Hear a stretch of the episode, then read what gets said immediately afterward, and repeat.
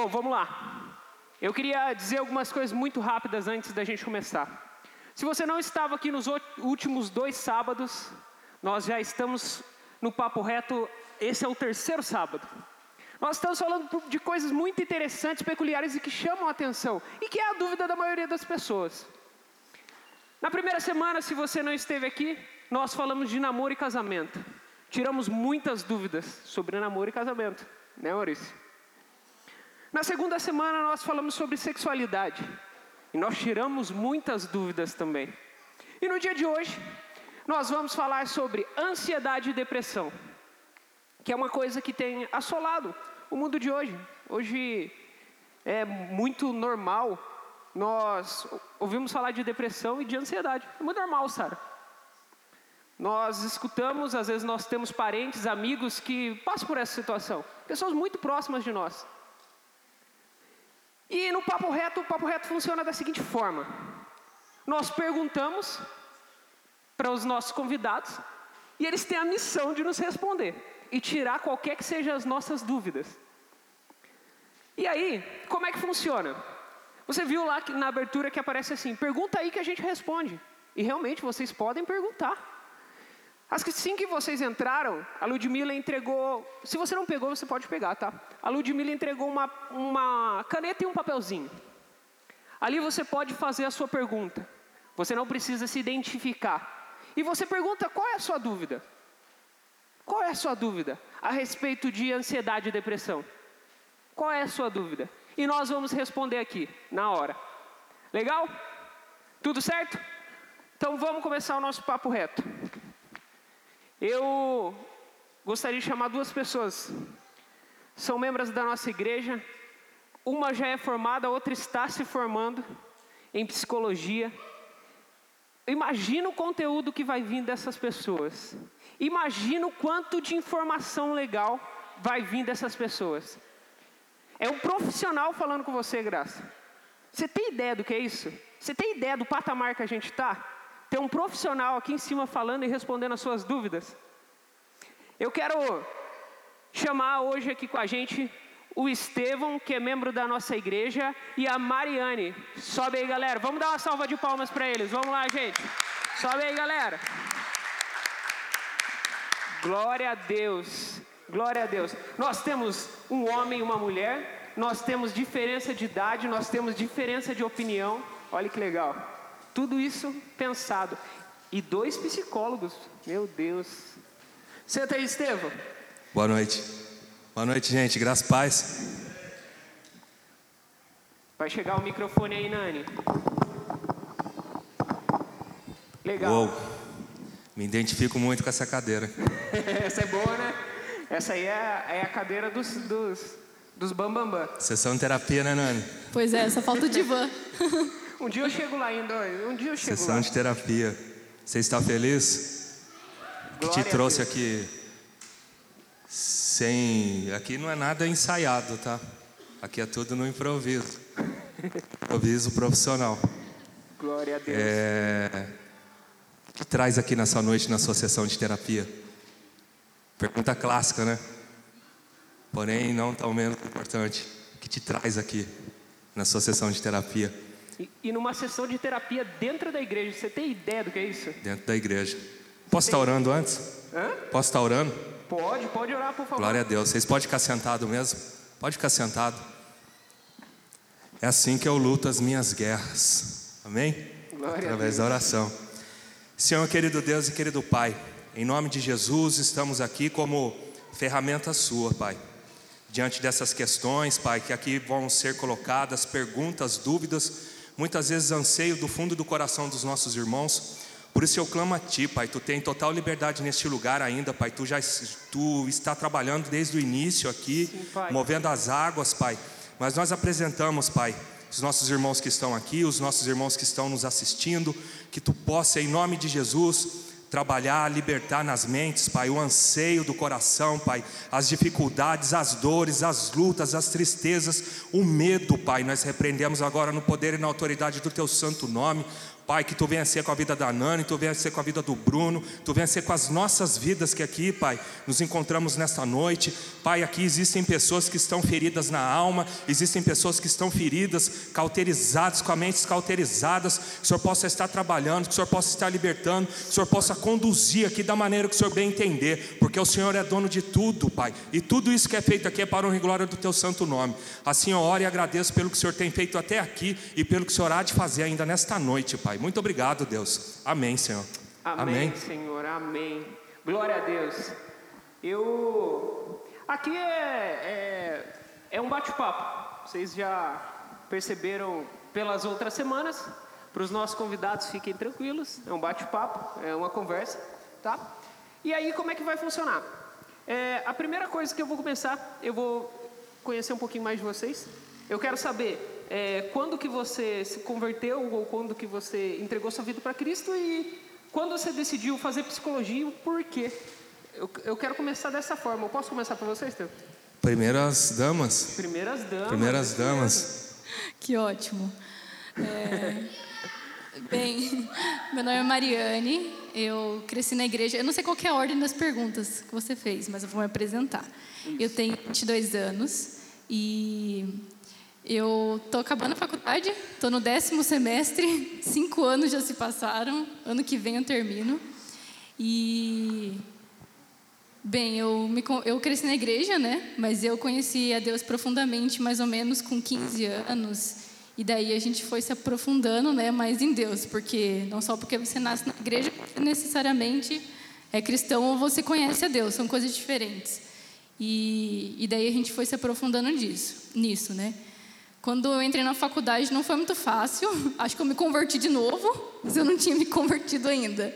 Eu comecei a faculdade com 18, eu tenho 22.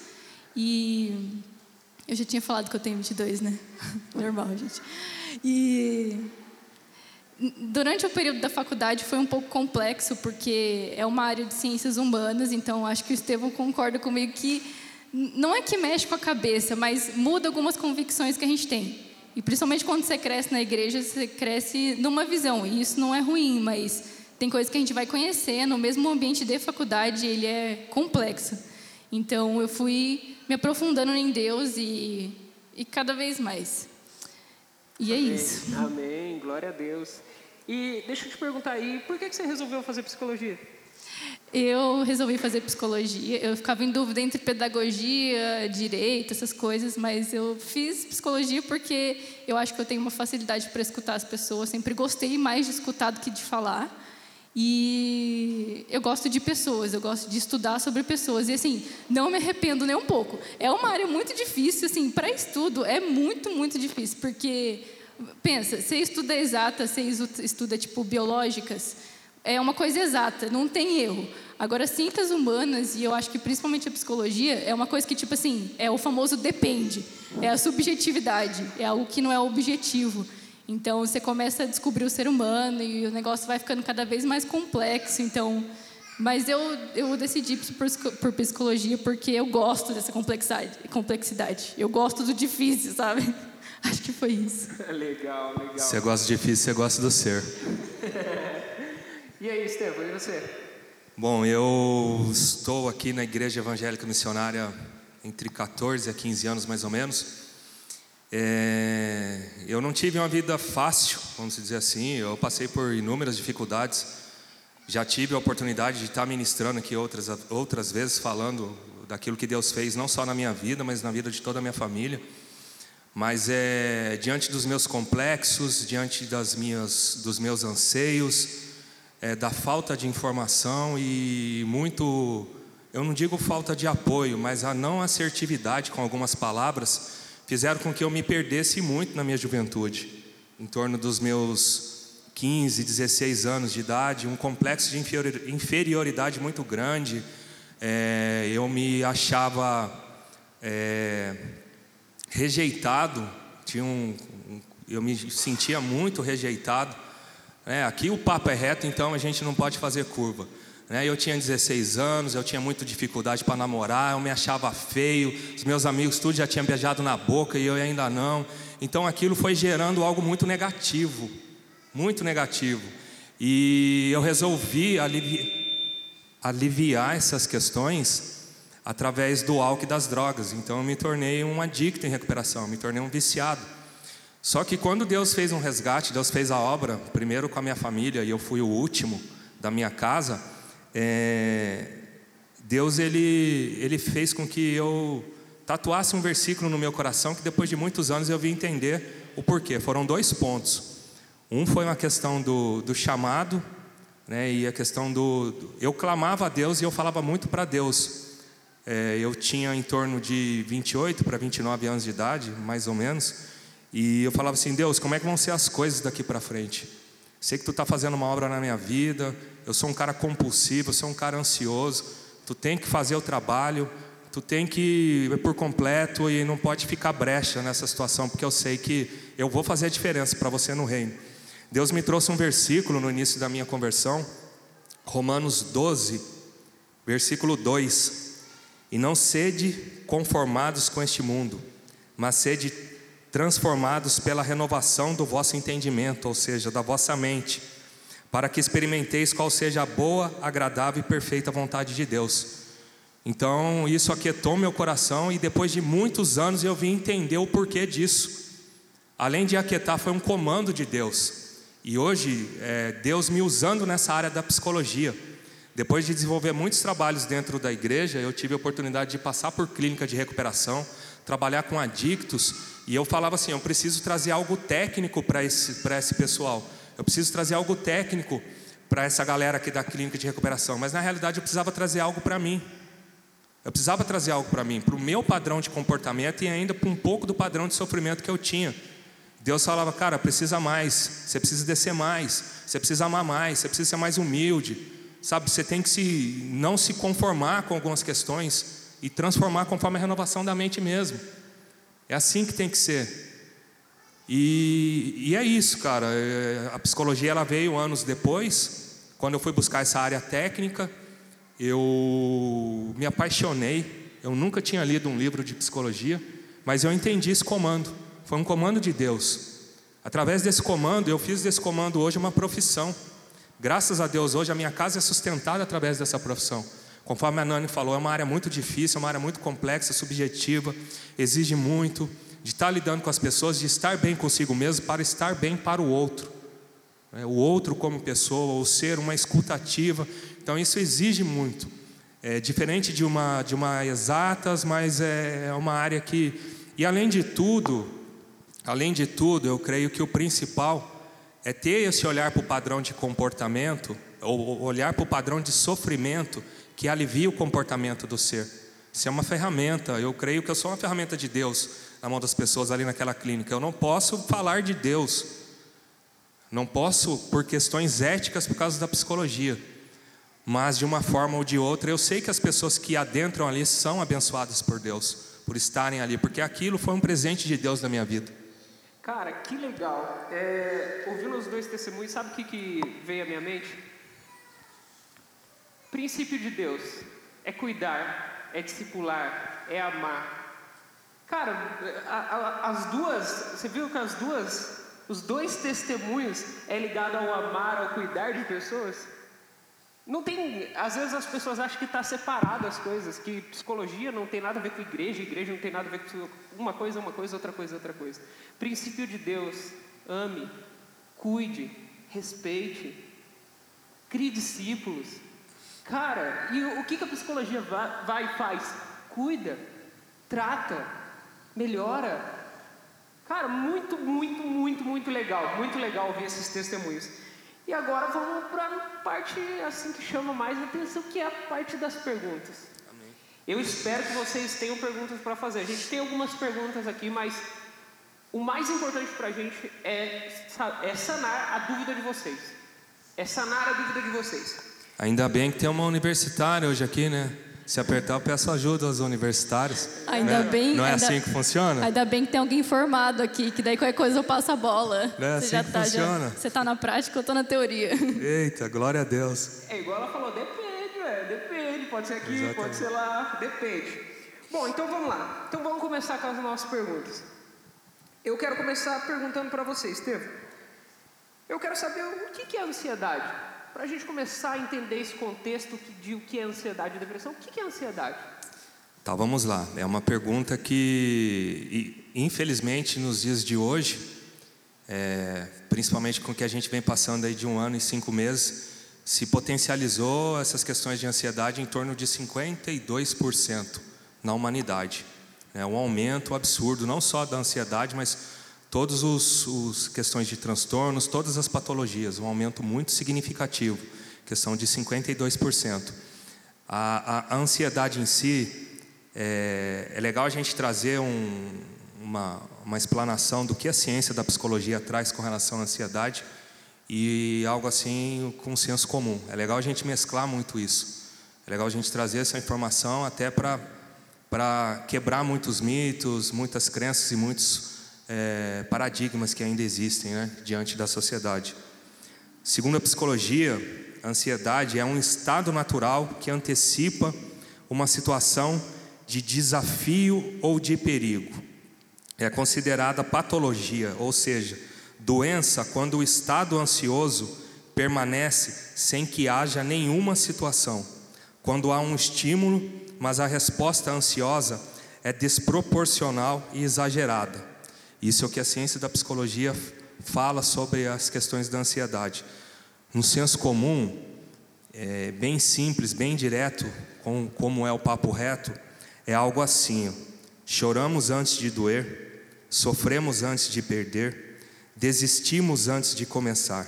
O antes é a ansiedade roubando nossa felicidade. Isso é o que é ansiedade. Caraca, olha, já parou para pensar? Que é o antes nem aconteceu ainda? É, são questões que nós desistimos muito fácil de muitas situações. Nós olhamos muito para as questões externas e as questões externas elas acabam é, desestabilizando o, o, nosso emocional.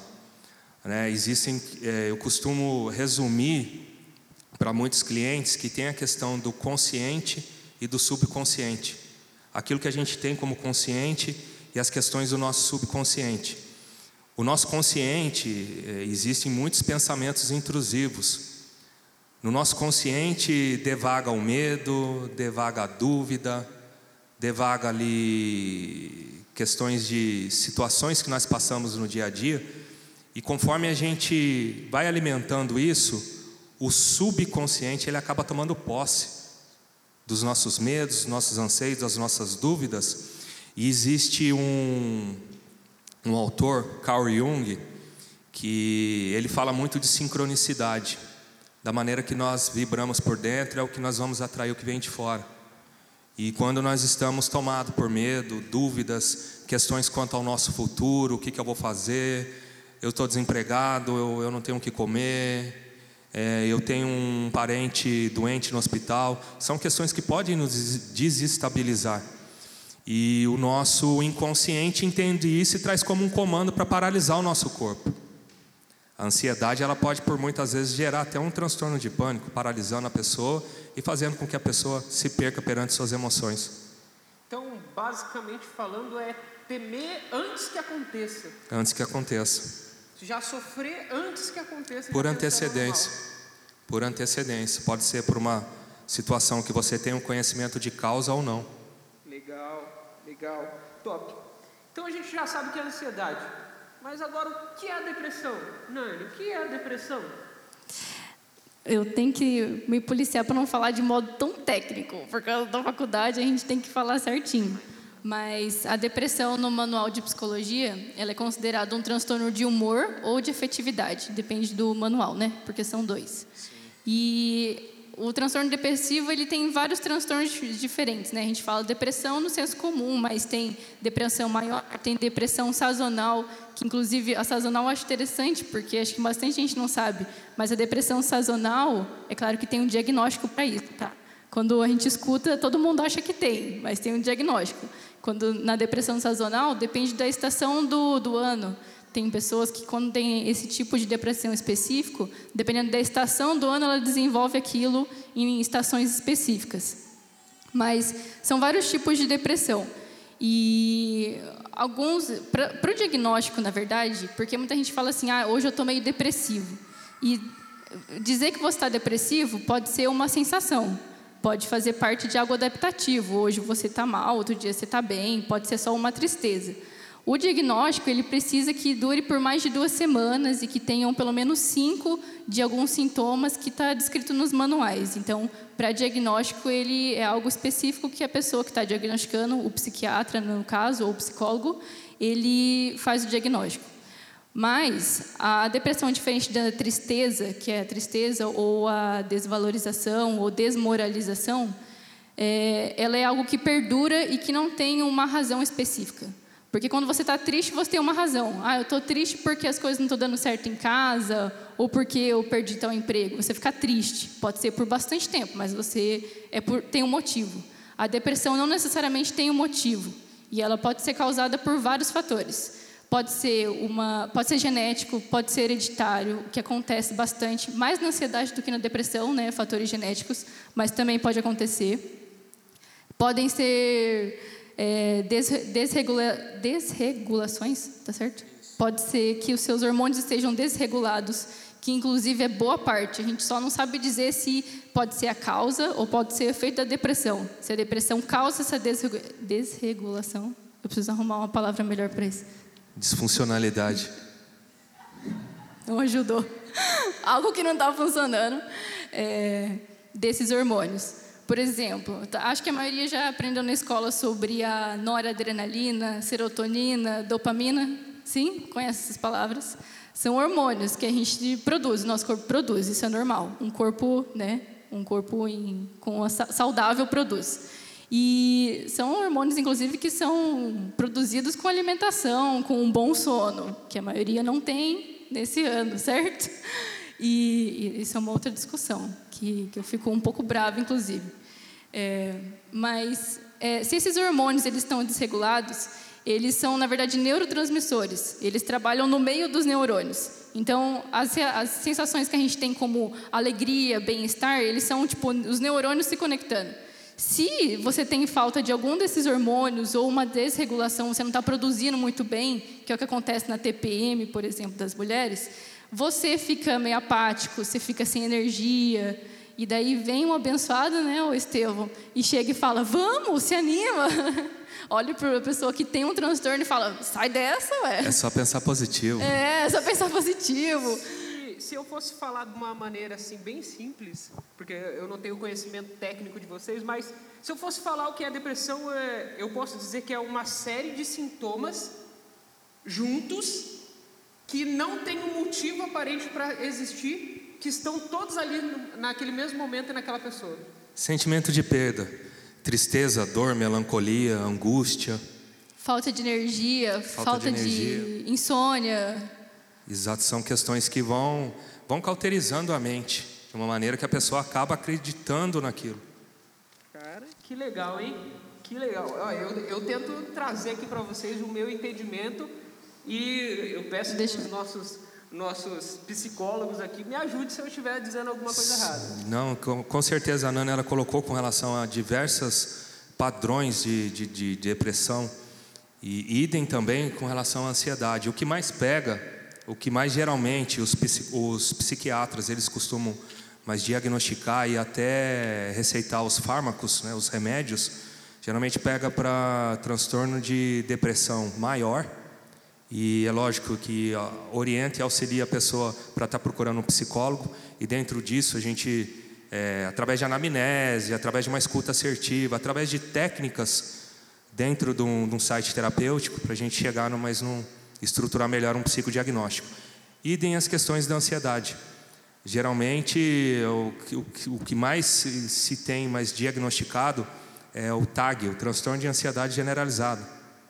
É, mas é com relação à perda e diversos fatores que, e diversos tipos de, de, de ansiedade que acabam gerando essas questões, até principalmente, às vezes as pessoas falam, ah, eu, eu, eu sou compulsivo, então eu fico ansioso e assim eu como demais. É o contrário. Na realidade, as pessoas invertem os fatores. O fato de você comer demais ativa a compulsividade que eleva a sua ansiedade, joga a tua ansiedade lá em cima. E assim o ser humano ele faz para qualquer questão. Ele só muda a droga. Ele faz isso para o sexo, é sexo demais. Faz isso para a comida, é comida demais. Faz isso para o esporte, é esporte demais. Estudar demais, trabalhar demais, tudo que é em excesso. Todo excesso ele esconde uma falta. Legal. Vocês entenderam o que é ansiedade e o que é depressão? Coisas distintas, diferentes. E agora aqui, ó, meus queridos, isso aqui é ouro. Isso é sabatina. Isso aqui, isso aqui derruba tudo que eu passei para vocês. Isso é pecado. Olha, isso aqui, isso aqui treina vocês de verdade. Por quê? Porque a gente não sabe o que tem aqui. E a gente vai ter que responder. Vamos lá. Primeira pergunta. Tem várias perguntas, olha. Tanto de pergunta, tanto de dúvida que a gente tem aqui. Ô Estevão, eu queria te perguntar, é, a, tá aqui assim, ó. Como é, Deus enxerga ou há alguma coisa na Bíblia que fale sobre a depressão e sobre a ansiedade? Sim, sim, essa. Terminou a pergunta? Terminei? Terminei? Sim, com certeza. Cara, assim, é, bem no senso comum. A, principalmente a questão da ansiedade. A ansiedade foi algo que foi colocado no homem por Deus. Não o excesso com relação à ansiedade, mas a, a ansiedade é algo que nos traz o senso do perigo. Por exemplo, eu estou entrando numa piscina e eu não sei nadar. É aquele velho ditado: água no umbigo, sinal de perigo. Então, se eu estou numa piscina ou no alto mar, a água começa a chegar, por exemplo, no nível do meu pescoço, é aquele medo que dá: opa, peraí, eu vou me afogar, eu preciso voltar. E isso é a ansiedade agindo, é um senso de, de controle, para que você não se sabote, para que você realmente não, não cometa algo mais contra a, a si mesmo. Então é.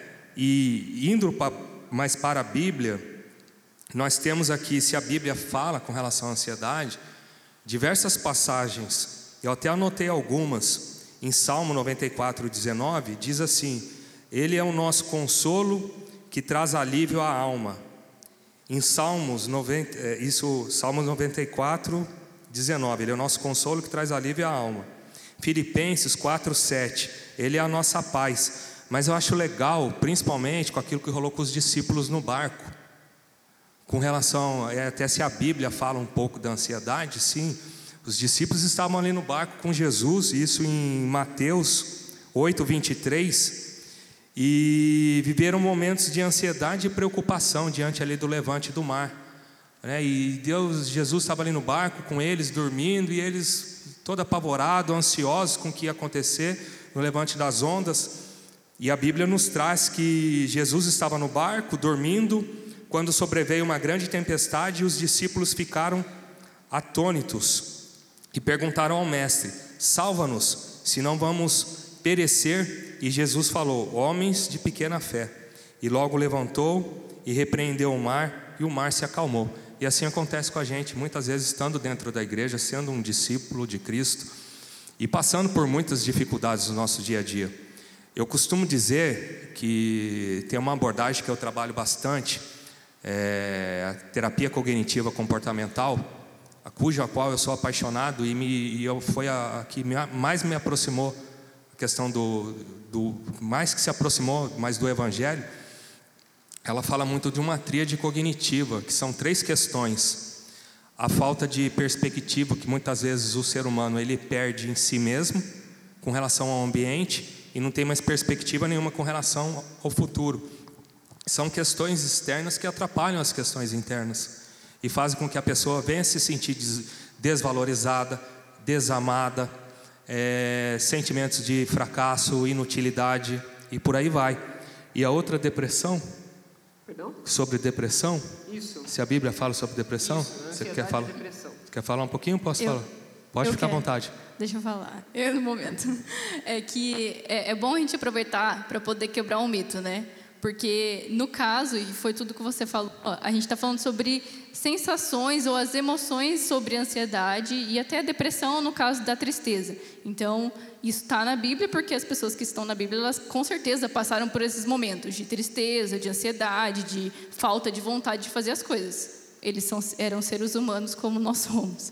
Mas a, o transtorno de ansiedade, o transtorno depressivo, eles são, é, eu com a palavra de novo, desregula, desregulações, são falta de regulações no, biológicas, fisiológicas do ser humano. Então, tanto quanto a diabetes, tanto quanto a pressão alta, são transtornos, sabe? Não é, é, que é um mito, né? A gente dizer ou lidar às vezes no senso comum com ansiedade, com a depressão, como se fosse, ah, eu tô com ansiedade, ah, eu tô com depressão. Você está com depressão hoje? Como vira assim? Até, vira até um clichê, né? É, Muitas cê, vezes pessoas falando e tomando posse de algo que ela não tem. É, cê, eu acordei hoje com depressão. Meu filho, a gente não, de, não desenvolve isso da noite para o dia, sabe? É todo um processo, toda uma vida, toda uma história que envolve vários fatores. Então, são, não, não é né, questão de estar tá na Bíblia ou não, porque na Bíblia com certeza está, porque as pessoas passaram por isso. Exatamente. Mas os transtornos, eles são questões fisiológicas e biológicas também. Né? Sim, sim. Sim, e que acabam afetando a vida do ser como um todo, por isso, até no, no na, nas questões espirituais. Porque a pessoa, muitas vezes, é, ela, ela é estereotipada. Existem muitas pessoas que elas são estereotipadas. Você está passando por uma doença, conforme a Nani falou, um transtorno é uma doença como outra qualquer, só que existe o pré-julgamento com relação às questões. Ah, isso é falta de Deus. Cara, isso não é falta de Deus.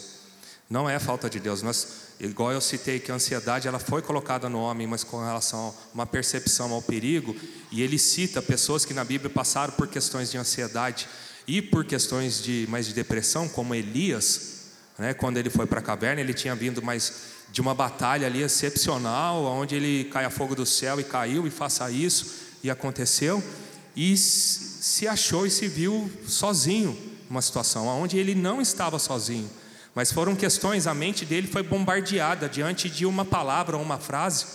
A mente dele foi bombardeada e ali fez com que ele paralisasse, ele tivesse medo e ficasse depressivo. E até que veio, você não está sozinho. Existem mais 300 que mas que não se prostraram. São situações do dia a dia que vêm com, como pensamentos intrusivos bombardeando a nossa mente. Qualquer um pode estar, mas passar por uma situação. Fatores genéticos? Sim. Existe uma predisposição genética? Sim. Em torno de 30 a 40% no máximo, uma predisposição genética. De 60 a 70%, questões do ambiente. Vamos, vamos falar de, de vulnerabilidade social, com relação à exposição, cri, criminalidade, abusos físicos, mentais, sexuais. Isso seja na infância, na adolescência bullying. Bullying na minha época se resolvia na quadra da escola, e hoje não, existe toda uma reestruturação emocional para se falar mais de uma questão como essa. Né? Então, são situações que muito assertivamente a Bíblia ela, ela acaba tendo resposta para todas as coisas, mas Deus muito assertivamente, assim como Ele tem o oftalmo, como tem o médico, o cirurgião clínico, enfim, existem os psicólogos para estudarem e orientarem e, e, e auxiliarem nessa reestruturação emocional, nessas questões cognitivas, uma psicoeducação cognitiva. Legal. E aqui, ó, de maneiras diferentes, todas a mesma pergunta. De maneiras diferentes, mas todas a mesma pergunta. Olha, Nani, parabéns, hein? Ó, vamos lá. E qual que é a pergunta? É, como que eu posso ajudar uma pessoa que está passando por um momento de ansiedade? Como que eu posso ajudar, Nani? Principalmente escutando. Meu professor, ele sempre fala para a gente que nem todos os problemas eles podem ser resolvidos numa situação, mas escutar já é uma solução, na maioria das vezes. Porque quando você escuta uma pessoa, você está dignificando ela, você está dizendo, olha, o que você está me dizendo é importante, eu acredito no que você está dizendo.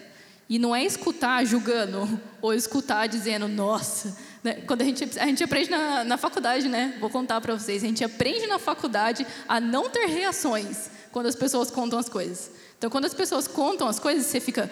Sabe quando alguém conta uma coisa muito pesada? Ah, eu estou sofrendo por tal coisa. Aí você fica. Ah, nossa, jura? Não acredito. Como assim? Agora estava muito assim? mais fácil com a máscara. Né? É, mas, é, Meu Deus, você então, faz isso? Ou pior, diminui aquilo que a pessoa está contando ou que ela está passando. Cara, se ela está contando para você, é porque é uma coisa importante para ela. Para você talvez pareça bobo. Fulano, por exemplo, está escutando uma pessoa mais nova dizendo que está passando dificuldades na escola. Para alguém que está trabalhando 20 horas por dia, talvez soe bobo, mas para ela é um sofrimento muito grande. Porque o sofrimento para cada um é de uma forma. Não tem como eu dizer o que, que para mim pega, para você não vai pegar. Então não tem como a gente julgar ou medir. Então eu acho que escutar uma pessoa que está em sofrimento é a melhor parte. Escuta assertivo. E, e claro, indicar para profissionais que vão saber dizer se ela precisa de uma medica, medicação, medicação ou um acompanhamento terapêutico, né? Legal. Eu acredito que a gente vai chegar nesse ponto aí. Aí, continuando, nós acabamos de perguntar é, como eu ajudo uma pessoa que está com ansiedade e depressão. E agora tem uma outra aqui, ó. Uma pessoa, Estevam, que tem depressão e ansiedade, ela consegue ajudar uma outra pessoa que não tem? Se a pessoa tem ansiedade e depressão, ela consegue ajudar uma outra pessoa? Olha, é... para Deus nada é impossível, mas perante as questões é, patológicas, você vai se ver muito na pessoa.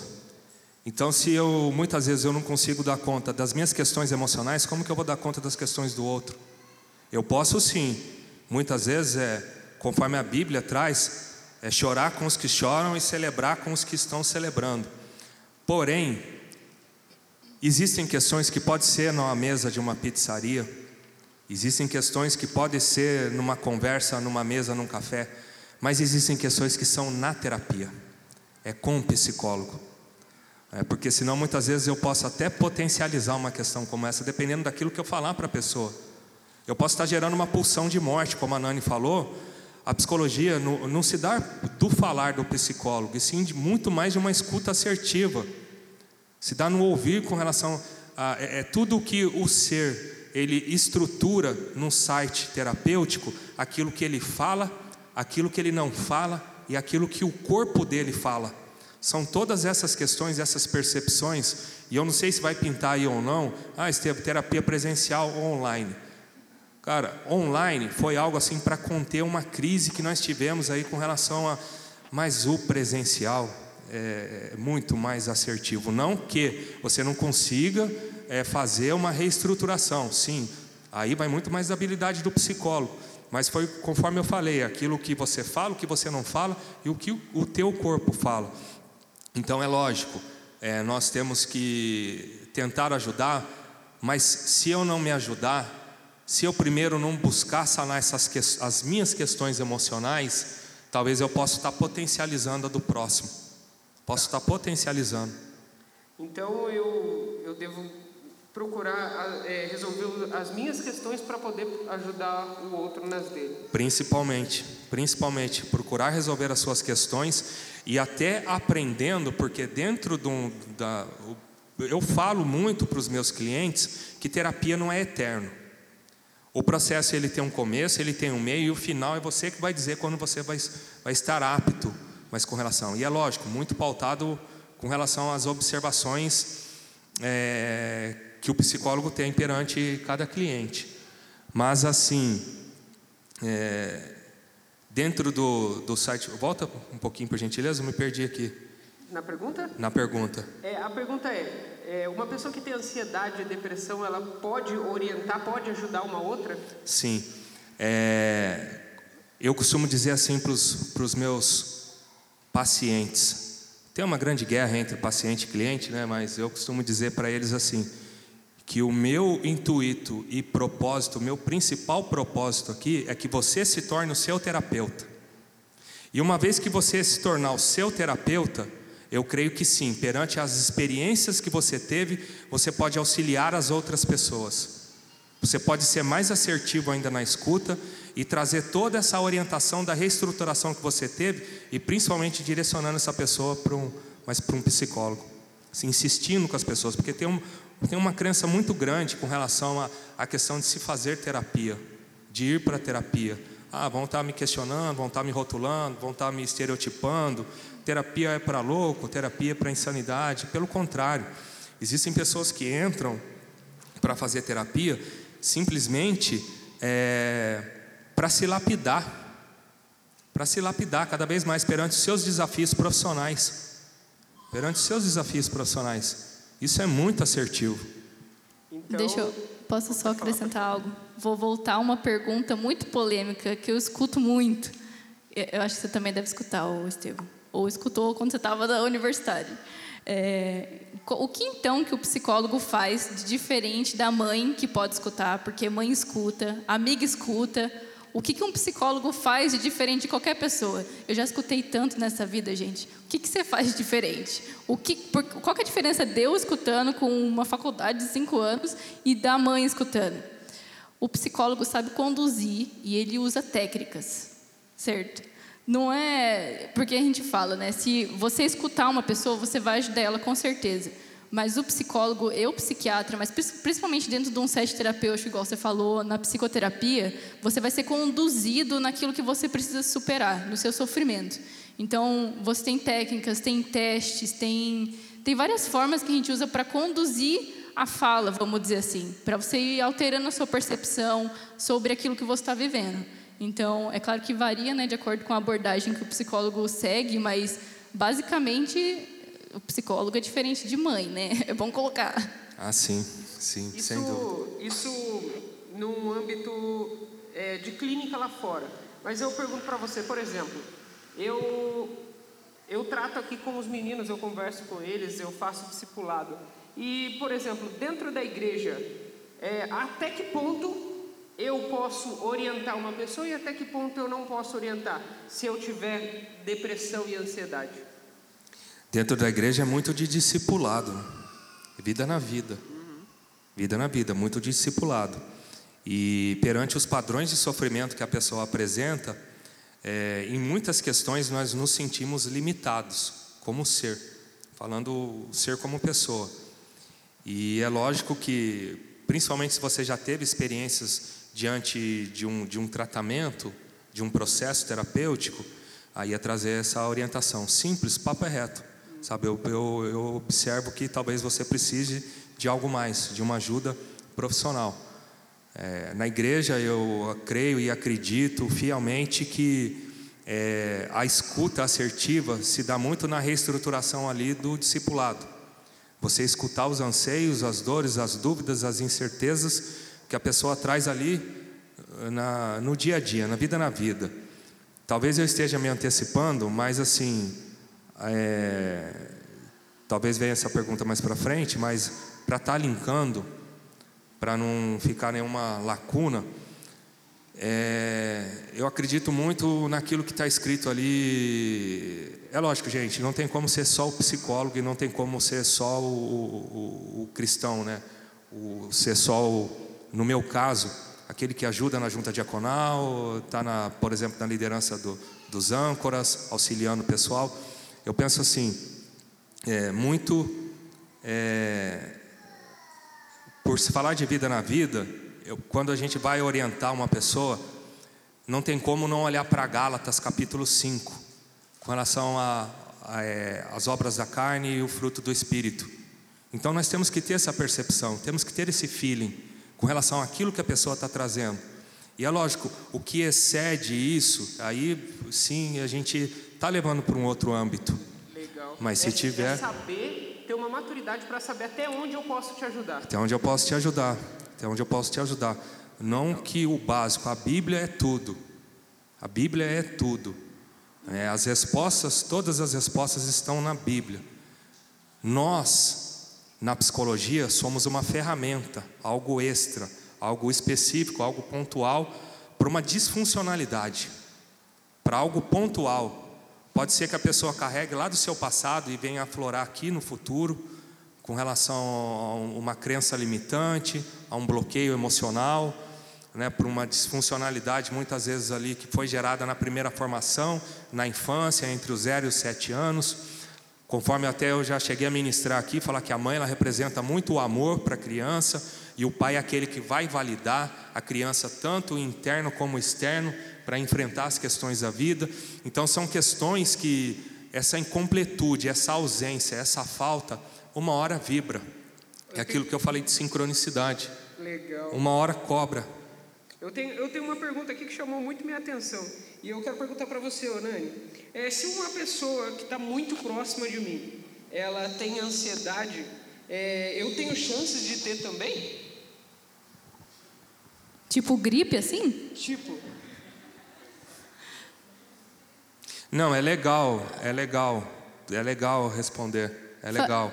Olha, Boa faz pergunta. algum sentido. Boa pergunta. Faz Excelente algum sentido. pergunta. Sim, faz algum sentido por causa da questão da somatização, né? Sim. Porque você tá perto da pessoa, é igual tipo, não, eu fiz a brincadeira com gripe, mas é algo bem parecido. Você já teve perto de alguém que está muito, muito agitado? Você não fica agitado também? Ou alguém que fica com o pé assim? Você já sentou perto de alguém que fica com o pé assim? Dá cinco minutos você está mexendo seu pé. Não é que seja algo contagioso. O transtorno não, nunca, jamais. Mas o, os- a sensação, Padrão sim. de comportamento. Sim, por causa Padrão da somatização, porque você começa. a- como que eu vou dizer? Projeção. Aí Isso. nós entramos na psicologia da projeção. É aquilo que a, a tropa ela é espelho do guia. Se você cresce num ambiente, num lar assim, é você é lógico que você vivenciando essas questões vai chegar um ponto que você vai achar normal fazer o que a pessoa está fazendo ou agir por impulso conforme a pessoa está agindo, porque é projeção. Tanto eu posso projetar como eu posso absorver. Sabe? É- e, e é lógico, a gente já falou de questões genéticas também. É legal, boa pergunta. É como se isso se tornasse natural, né? Algo Sim. normal. Sim, porque principalmente para criança. Eu, ela me falou que, que a pessoa que perguntou perguntou sobre a área hereditária ou genética. Tem essa pergunta aqui também, mas essa pergunta foi dessa forma. Então vamos lá. A genética nós já falamos, do, a gente volta um pouquinho, mas é, se dá em torno de, de 30% a 40% fator genético. Pode existir sim, essa, mas essa predisposição genética, ela existe sim, é comprovada. Aí eu tenho outra pergunta aqui, ó. Se eu buscar a ajuda de um médico, eu vou de alguma forma renegar Deus? Buscar médico ou buscar um psicólogo, um psiquiatra. Psicólogo, né? A pessoa colocou médico, mas é um psicólogo. Porque a gente está falando de ansiedade e depressão. Sim. Então, se eu buscar a ajuda de um, de um psicólogo, eu vou de alguma maneira renegar Deus? Não, de forma alguma. De forma alguma. Até como a gente já citou aqui, personagens bíblicos que passaram por essas questões e onde nós vimos a, é, Deus trabalhando na vida deles ali, é idem quando você. O, o Ripton já chegou a citar numa das aulas dele, não me lembro muito bem se foi o Ripton ou Maurício, e falando, poxa, se você está com um problema numa perna, você vai procurar um fisioterapeuta. Se você está com um problema com as questões emocionais, você tem que procurar e buscar mais um profissional mais dessa área, seja ele um médico psiquiatra, ou seja um psicólogo. É, qual que eu procuro primeiro, psiquiatra ou psicólogo? É, depende muito da demanda. Existem demandas que elas se dão pelo site terapêutico e nós vemos a necessidade de conduzir, auxiliar, pedir para que a pessoa procure um médico psiquiatra, porque tamanha a latência, mas da, da questão, tamanha latência do transtorno, que nós precisamos entrar com alguns fármacos para tentar conter as crises, para deixar a pessoa mais próximo do normal, para que aí sim a gente consiga reestruturar um processo com mais assertividade. Talvez acho que vai pintar aí perguntas aí sobre medicamento, né? E eu vou deixar para quando pintar elas. Se não pintar, depois a gente fala. Legal. Ó, tem outra pergunta aqui bem legal. Qual a importância? Qual a importância e o papel da igreja quando um membro ele apresenta um quadro de depressão? O que, que a igreja ela deve se mover? Ela deve esperar? O que ela deve fazer? Primeiro, com certeza, igual você já disse, no discipulado, identificar até que ponto isso é pode ser só uma tristeza ou até que ponto isso pode ser um transtorno. Algumas vezes, metade das vezes, vai precisa e é muito necessário a ajuda do medicamento, porque como eu disse um pouco no começo, são questões hormonais, biológicas que precisam ser reguladas. Se elas não forem reguladas, vai ser muito difícil. Por isso que a gente fala que não é só você dizer para a pessoa, pô, se anima aí, vamos sair um pouco para ver se não melhora. Não adianta, é uma questão hormonal. Não, você, se você tem falta ou, ou excesso né, de algum hormônio, não vai ter o que fazer se não regular com a medicação. Mas qual que é a pergunta mesmo? Ah, o que, que é a igreja? E, e encaminhar para um, um profissional. E isso remete àquilo que você acabou de falar, falou agora há pouco. É, até que ponto eu posso ajudar? Com o discipulado, a gente tem o contato estreito. E aí é saber até que ponto eu posso ajudar e até que ponto eu devo deve ser um Sim. profissional. Sim, porque discipulado é vida na vida. Se você está acompanhando a pessoa, se você está estruturando esse processo do discipulado junto da pessoa, é, e é lógico por você já ser treinado, capacitado e ter alguma experiência, tem coisas que a gente muitas vezes vai conseguir discernir o que é espiritual e o que é com relação à saúde mental. Ou, ou de um modo prático, quando os, os sintomas passam a desconfiar um diagnóstico, como disse, quando passam de duas semanas, quando você sente esses sintomas de forma muito intensificada durante a maior parte do dia por mais do que duas semanas. Não tem falta de energia, apatia, não quer dormir, ou insônia, falta de apetite. Quando isso começa a se demonstrar muito intenso ou por muito tempo, aí é um sinal. Legal. Então, agora, agora vem uma das perguntas mais legais que eu separei aqui. E aí, como que eu identifico se é um caso de depressão ou se é um caso de opressão espiritual? Com todas essas, essas características. Vocês são legais. Vocês Como são eu legais. identifico? Mas assim, não. Eu creio que a gente já, já discorreu em algumas questões, principalmente quando a gente falou ali de Gálatas, traz esse princípio, e eu penso assim, cientificamente falando, descobrir que nossas ações nem sempre são aquilo que são, e sim sintomas de algo que estamos encobrindo inconscientemente, pode ajudar.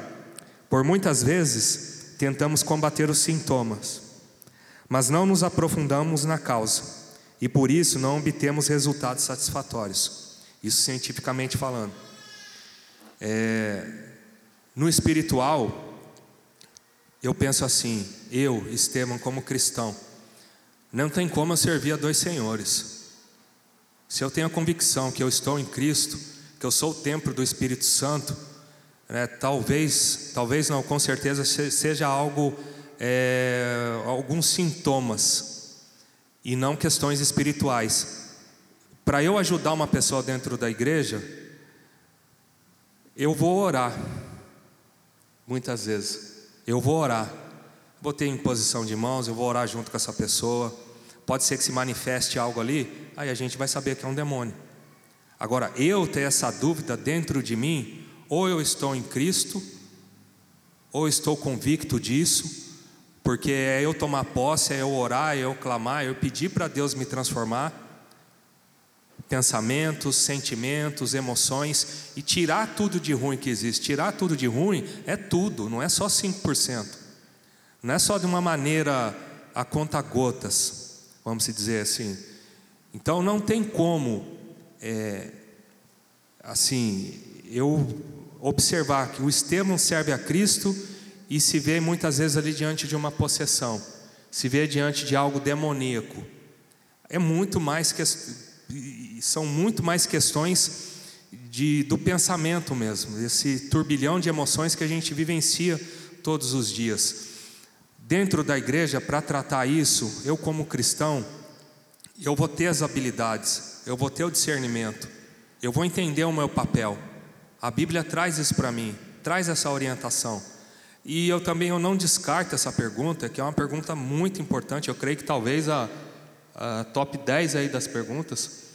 Eu não sei se eu consegui responder exatamente como a pessoa quis, mas eu penso assim: se eu sou um cristão, se eu estou dentro da igreja, se eu estou servindo a Deus, não cabe possessão. Não cabe. Me corrijam os universitários se eu estiver errado, para mim não cabe, porque é uma questão de essência. Qual é a minha essência? Se a minha essência é de Cristo Jesus, agora para eu identificar nas pessoas que vêm, é orar, orando, e Deus revela. Deus revela, mano, qual que é a minha essência? Se a minha essência é de Cristo Jesus, isso é muito mais psicológico do que de demoníaco.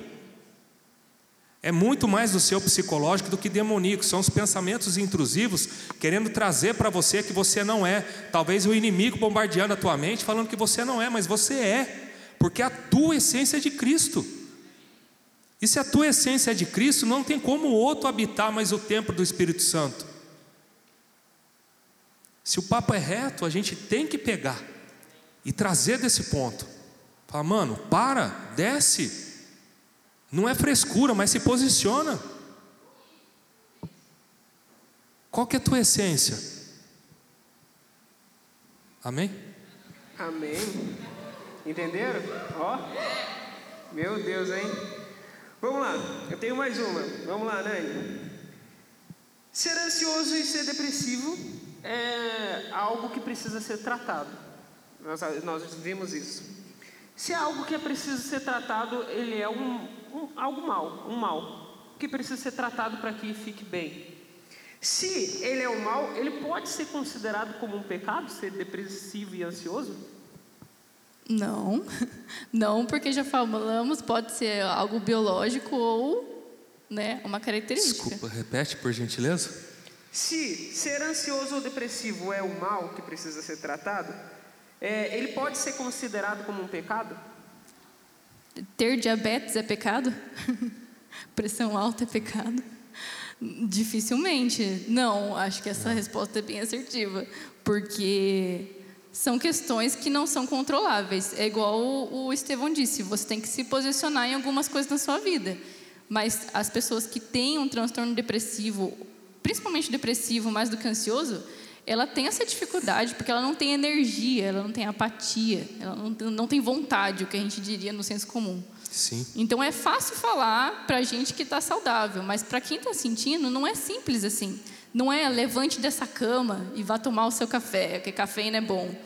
Uma Não pessoa é assim. ansiosa, para vocês terem uma ideia, desculpe, não está cortando, para uma pessoa ansiosa ou depressiva, pelo fato dela ter que explicar para você o que ela está sentindo, já gera um sofrimento adicional.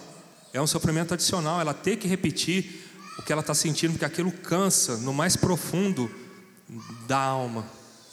E é engraçado, porque no contexto de igreja, muitas vezes essa questão de depressão e ansiedade, ela soa mais como culpa do que como uma questão de saúde. Você está em E é- pecado. É, e é isso que me preocupa bastante, na verdade, porque são questões de saúde.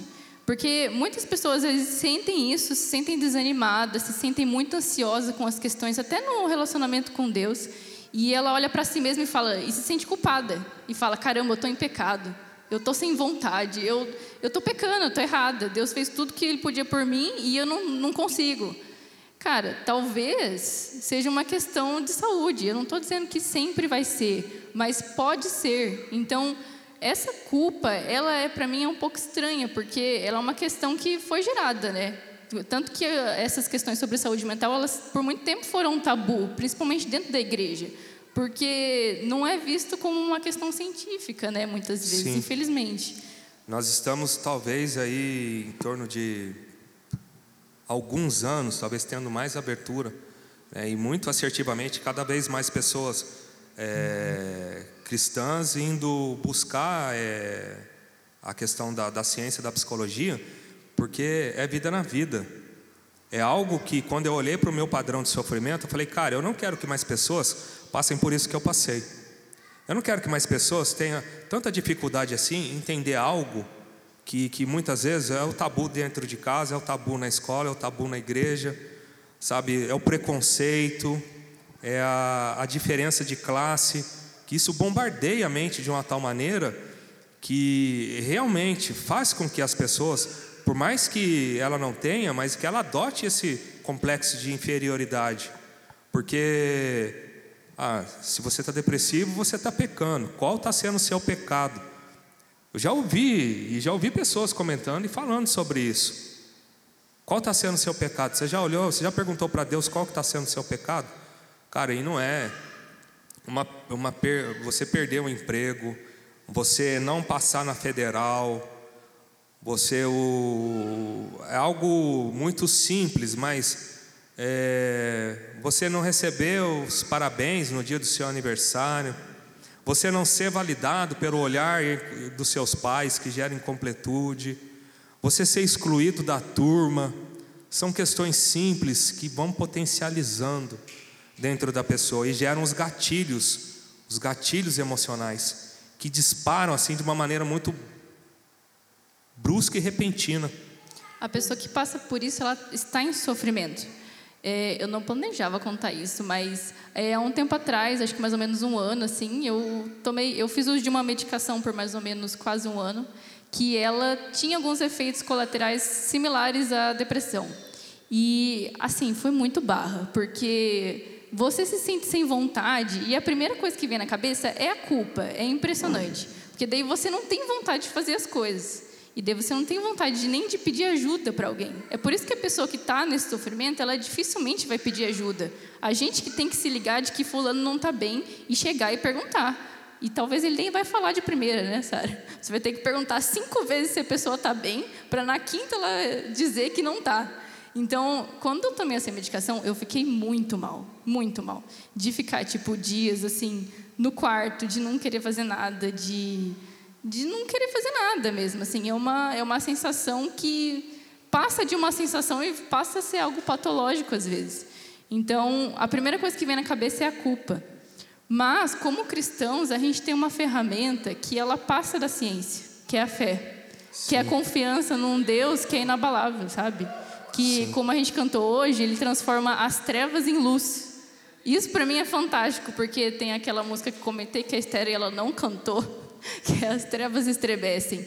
Ao nome de Jesus, as trevas estremecem. As trevas que tem dentro da gente, aquilo que tem de obscuro dentro de mim, científico ou não, ela sai no nome de Jesus. A confiança que eu tenho em Deus, ela se torna algo maior do que aquilo que eu tenho. Porque a pessoa que está passando por isso, ela provavelmente se pergunta: por que, que eu sou assim? Por que, que eu nasci assim? O que, que eu fiz de errado para poder merecer assim? Exatamente. Que, que é, eu herdei isso dos meus pais? É um pecado igual aquela passagem Sim. da Bíblia, né? Então, cara, não se culpa, sabe? A gente crê num Deus que é inabalável, que te ama e que está do seu lado a qualquer momento. Se a gente fosse, é, se a gente conseguisse observar e ilustrar as sinapses do cérebro com relação ao desprendimento dos hormônios, onde tem a falta de um ou excesso do outro, tamanha adrenalina que é descarregada no corpo humano com relação às sensações de ansiedade, e essa adrenalina, ela suga a energia da pessoa a tal tamanho que a pessoa sobe igual um foguete e depois desce mais rápido ainda, que são sentimentos que muitas vezes a pessoa pode oscilar entre um estado ansioso e depressivo, porque porque suga a adrenalina no corpo da pessoa, suga o que a pessoa tem dentro do corpo que faz ela se mas se mover, o que é a energia. Então, a falta de energia, a, as sensações, os sentimentos, sudorese, dor no corpo, dor de cabeça, sabe? É, palpitação, borboleta no estômago, no senso comum, falando que a pessoa pode sentir diante de uma sensação ansiosa ou depressiva, é algo que realmente vai fazer com que você fique no seu quarto, debaixo de uma coberta, com a, com a cortina e a janela fechada, e ou se não, muitas vezes um carro que passa na rua e aquilo já ativa, fala, nossa, vai acontecer, eu sabia que isso ia chegar e tal. O, o, o, pensamento acelerado, muitas vezes nós estamos aqui, mas a nossa mente já está lá do outro lado da rua, com relação a esse bombardeio que rola na mente. Então não tem como não sugar a energia da pessoa. É um mecanismo de defesa que o nosso organismo tem e que fala: para, para, vai dar PT, vai dar um, um, um ataque cardíaco, vai dar um problema no coração, vai dar uma, um, um, derrame. Então, o corpo ele tira a pessoa. O, o, a mente ela paralisa a pessoa, tamanha adrenalina que rola, mas no corpo da pessoa. Posso só mais pode, uma pode Não me mata, tá? Nesse momento, assim, que, que eu fiquei muito mal, teve uma passagem que, assim, ela falou muito comigo, porque você chega a duvidar, sabe? Então, não vou dizer que eu duvidei de Deus, senão devem, vão tirar meu microfone daqui, né? Vão me mandar embora. Mas você chega a duvidar, principalmente, tipo, as questões existenciais, né? Que a gente tem muito. E você questiona, por que, que eu nasci assim? Por quê? Por quê? Por que, eu não podia ser saudável? Por que, que, simplesmente as coisas não podiam ser normais, igual você sempre se compara com o outro, né? Por que, que eu não podia ser igual ao outro, que está tranquilo, que está que tá lá conseguindo, que está bem com Deus, que está fazendo devocional todo dia? Por que, que eu não podia ser assim? E tem essa passagem de Isaías 43 que eu gosto muito, muito assim. E eu vou, eu vou ler para vocês, você é essa pessoa que vai ler, tá? Não tema, pois eu o resgatei. Eu o chamei pelo nome, você é meu. Quando você atravessar as águas, eu estarei com você. Quando você atravessar os rios, eles não encobrirão. Quando você andar através do fogo, não se queimará, as chamas não deixarão em brasas, pois eu sou o Senhor, o seu Deus, o Santo de Israel, o seu Salvador. Dou o Egito como resgate para livrá-lo, a Etiópia e Seba em troca de você, visto que você é precioso e honrado à minha vista. Porque eu o amo, darei homens em seu lugar e nações em troca de sua vida. Não tenha medo, pois eu estou com você. Cara, Isaías 43, Salmos 43, 42, é Deus dizendo que Ele ama e que Ele vai estar com você em qualquer momento. Você está passando por isso? É um transtorno ou não é uma, só uma situação difícil? Deus está lá, confia nele, porque ele sabe do que ele faz. E as coisas acontecem, mas ele está lá, sabe? Então, a depressão ela não é um pecado. Nós temos que tirar esse esse pensamento de que é uma culpa, uma que é um crença. pecado. É uma crença que nos limita. Que nos trava, né? É uma então, crença que nos limita. Como ser, como pessoa, como cristão. É uma crença que nos limita. É mais um bombardeio, mais um engano que vem para. A mente mente, gente. A mente mente constantemente. Quem me segue aí no Instagram sabe que vira e mexe eu, eu, eu, eu cito isso. A nossa mente mente constantemente. Legal. Então a gente entendeu, não é um pecado. A gente tem que saber até que nível a gente pode tratar, até que nível nós devemos procurar um profissional mas que não devemos ter a, a, a depressão como um, um, pecado sobre nós. É como se fosse uma doença que você não tem, você não pede para ter diabetes, mas o diabetes está ali. Você não pede. É uma doença como como qualquer outra doença. Então, São gente, questões patológicas. Nós devemos então tirar o peso da acusação de que Cristo não está conosco quando nós temos depressão, quando nós temos é, ansiedade, porque não é uma verdade, é uma mentira. Por quê? Porque Cristo nos ama. Você acabou de ler. E o peso de achar que a depressão é um pecado me afasta de Deus. E não é uma verdade, você acabou de ler. E se eu coloco isso como um pecado, isso me afasta de Deus, porque eu não quero estar lá, porque eu estou pecando. Mas não é um pecado. É isso? Não é um pecado, de forma alguma. Existem as questões que muitas vezes nós fazemos, é igual nós, nós citamos a Bíblia com relação a obras da carne e fruto do Espírito, é, aquilo que você faz e talvez possa estar gerando um sentimento sim que te deixe depressivo. Por quê? Porque você pecou, você caiu, você se sente acusado, você se sente é, indigno de muita coisa. E pode levar sim a um quadro depressivo. É lógico, tem as questões espirituais, você se consertar com Deus, buscar um conserto, mas falar que especificamente a pessoa que sofre é porque a pessoa é falta de Deus, não, é uma doença como qualquer outra doença. E isso cai também naquilo que você disse, que é, se você está em Cristo e você se consertou e você anda em Cristo e aquilo vem te acusar constantemente, isso não, não é opressão.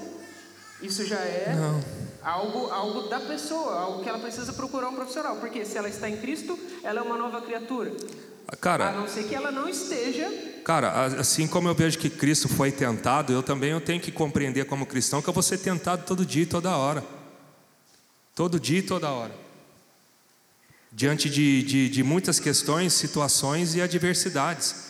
Eu vou ser tentado, mas a Bíblia fala para a gente: resistir ao diabo e ele fugirá de nós. E apartai-vos, mas da, da aparência e da presença do mal.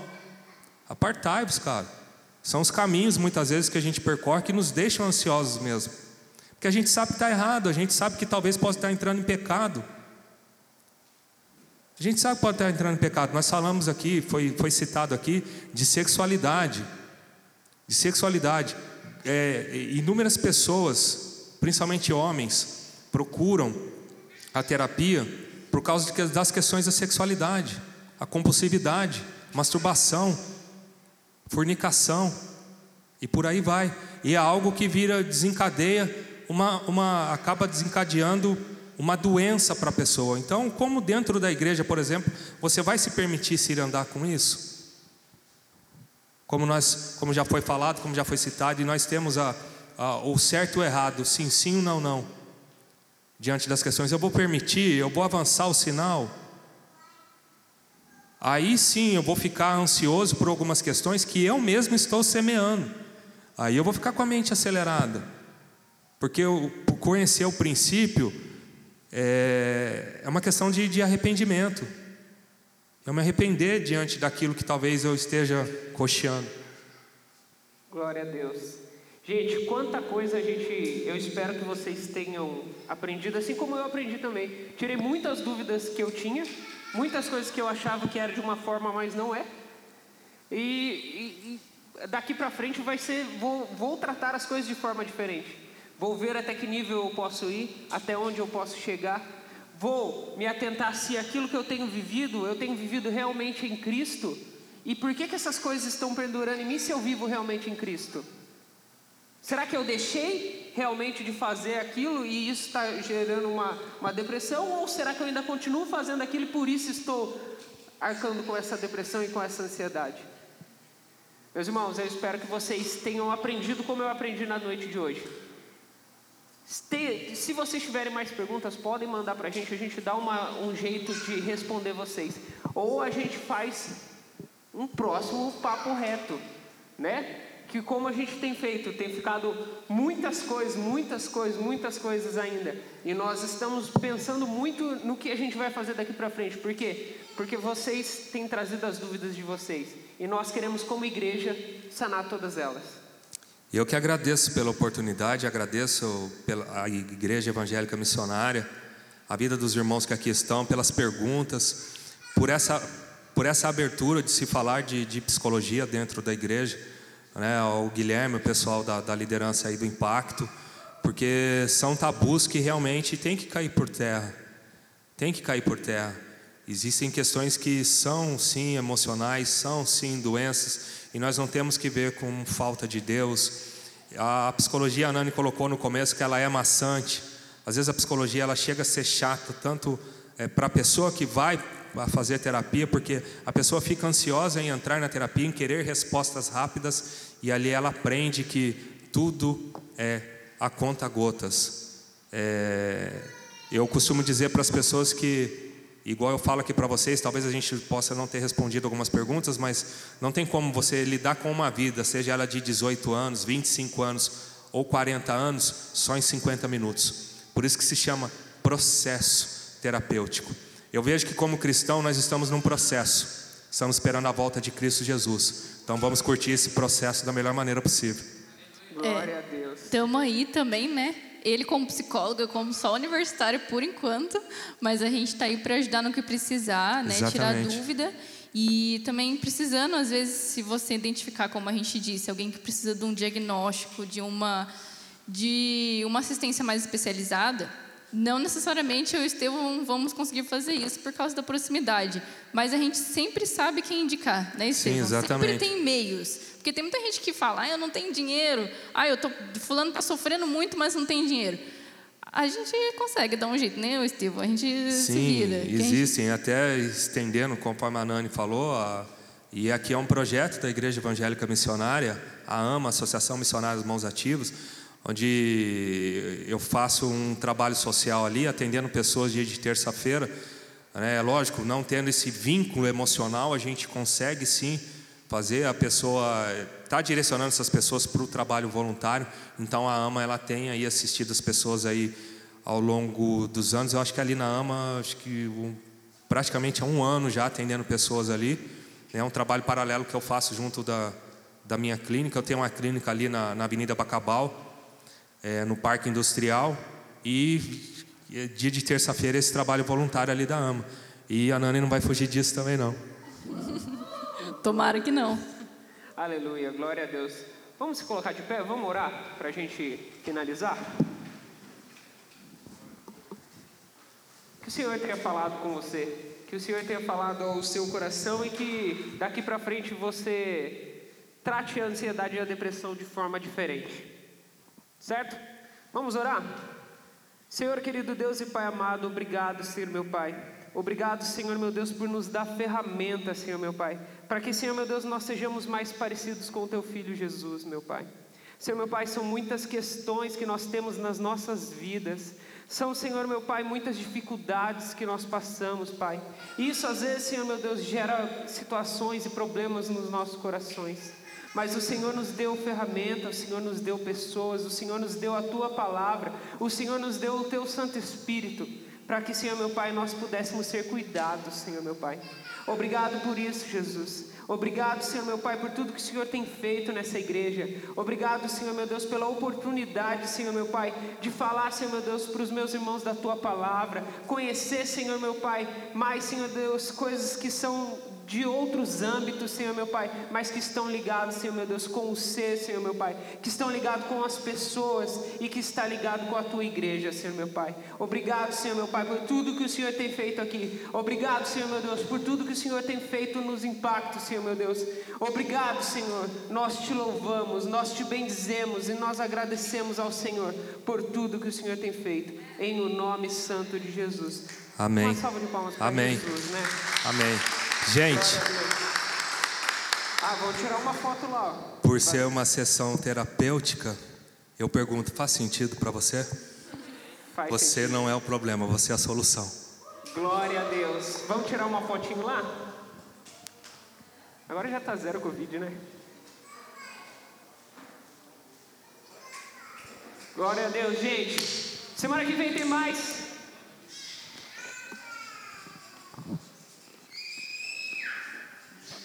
Legal. Semana que vem tem mais, tem mais impacto, tem o último papo reto, não faltem. Amanhã a caneta, a caneta pode deixar na cadeira e amanhã nós vamos ter dois cultos, no período da manhã e no período da noite. Não precisa de inscrição, tá aberto, então venham, venham e façam parte. Deus abençoe.